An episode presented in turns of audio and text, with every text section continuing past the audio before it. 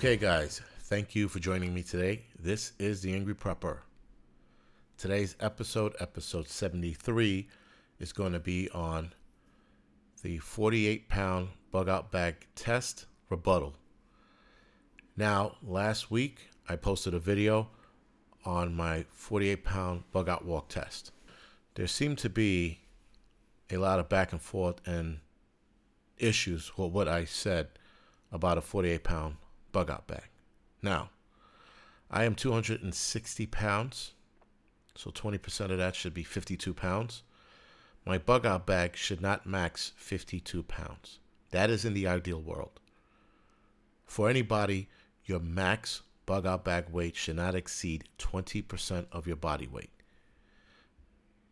That being said, if you have to carry heavier, you should be able to handle it. But if you can't, back it down. If you can't handle 20% of your body weight, back your bag down to whatever you can comfortably carry that. I understand that when you're bugging out, you're going to be stressed out and you're going to want to get out of the area fast. That is why you should have a lighter bug out bag. Now, I have knee problems right now. So my bug out bag at 52 pounds is going to destroy my knees. But if I had to bug out, I would have to deal with it. The problem with dealing with it is once I get to my bug out location or my rest point, my first rest point, my knees are going to be shot. And then tomorrow I'm going to move slower, and then so on and so on. So if you have knee, hip, back injuries, you definitely have to lighten your bag. So if I had to bug out today, I would probably strip a couple more things out or distribute it between myself, my kids, and wife. So you have to be wary about your your weight in your bug out bag. Now I've said this before, I'm to say it again. If you have survival skills, that is to dictate how much you carry. So if you're really good, you're to carry less. Though you are bugging out. You are not camping, you're not bushcrafting, you're not being an outdoorsman. You're getting the hell out of Dodge and you're carrying your bug out bag. So your bug out bag is to have the necessities you need to bug out from point A to point B. Yes, if you have certain skills, you're going to carry less, like starting a fire. Right? You might just carry a, a, a bow drill set.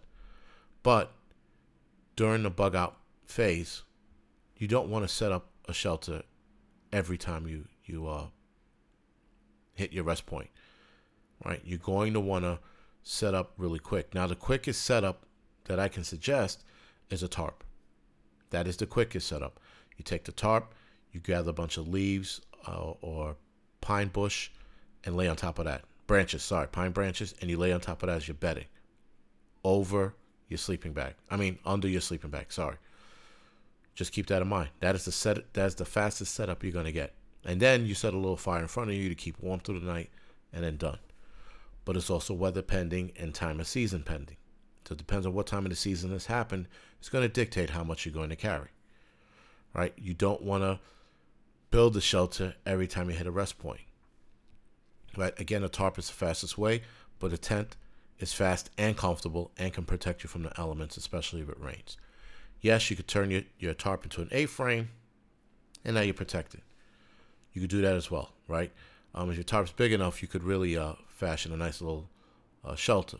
But why do all of that when you could just use one of those one-person pop-up tents as your bug-out uh, tent, right? You don't want to waste time and energy when you don't have to. So, if you want to ditch your tent for the sake of weight, so be it. If you're comfortable with sleeping outdoors, so be it. Again, that's less weight you carry because that's a skill you possess on how to stay warm outdoors. If you don't have that skill, you're going to have to carry a tent, right? So that's where the weight game plays. Filtering water. Do you carry uh, the max amount of water you can carry, or do you carry a water filter with you and then replace what you uh, what you drank? Again, if you max out your water weight, your bag's going to be super heavy, right?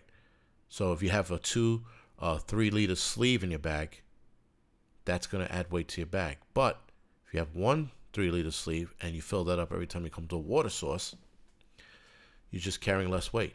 And keep in mind, you have to plan out your water sources along your bug out route. That'll make it easier for you to carry less water.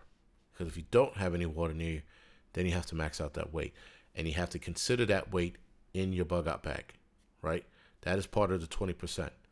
So you're going to have to sacrifice a couple things. If you're carrying firearms and ammo, you have to calculate that in there as well. You cannot max out your 20% and then add the ammo and the weapon to it because now you just screwed yourself, right? Now, if you're young, like I once was, I used to say, ah, fuck it, I'll whatever they put on my back. Now, probably, what, seven years later, I'm like, eh, if I have to carry it, I will. And in another five years, I'm probably going to be like, fuck that, I'm never carrying that weight again, right? So age obviously plays a role. Um, and I'm learning that now, again, with, with, with my knees. Um, if you have a bad joint somewhere, you have to get it uh, handled, taken care of. Therapy, uh, soaking it, icing it, whatever you need to do, do it. If you have bad ankles and knees and you're you're bugging out, if there's a water source that you can stick your leg into, by all means do it. Get that swelling down. All right, guys. So this is the Angry Prepper. Thank you for listening. You can head over to my YouTube channel and watch this video as well, or you can just listen to this. Other than that, you can follow me on social media on Instagram, Facebook, Tumblr, and Twitter. You can also head over to my YouTube channels, The Angry Prepper Urban and The Angry Prepper Outdoors. All right, guys, thank you for listening.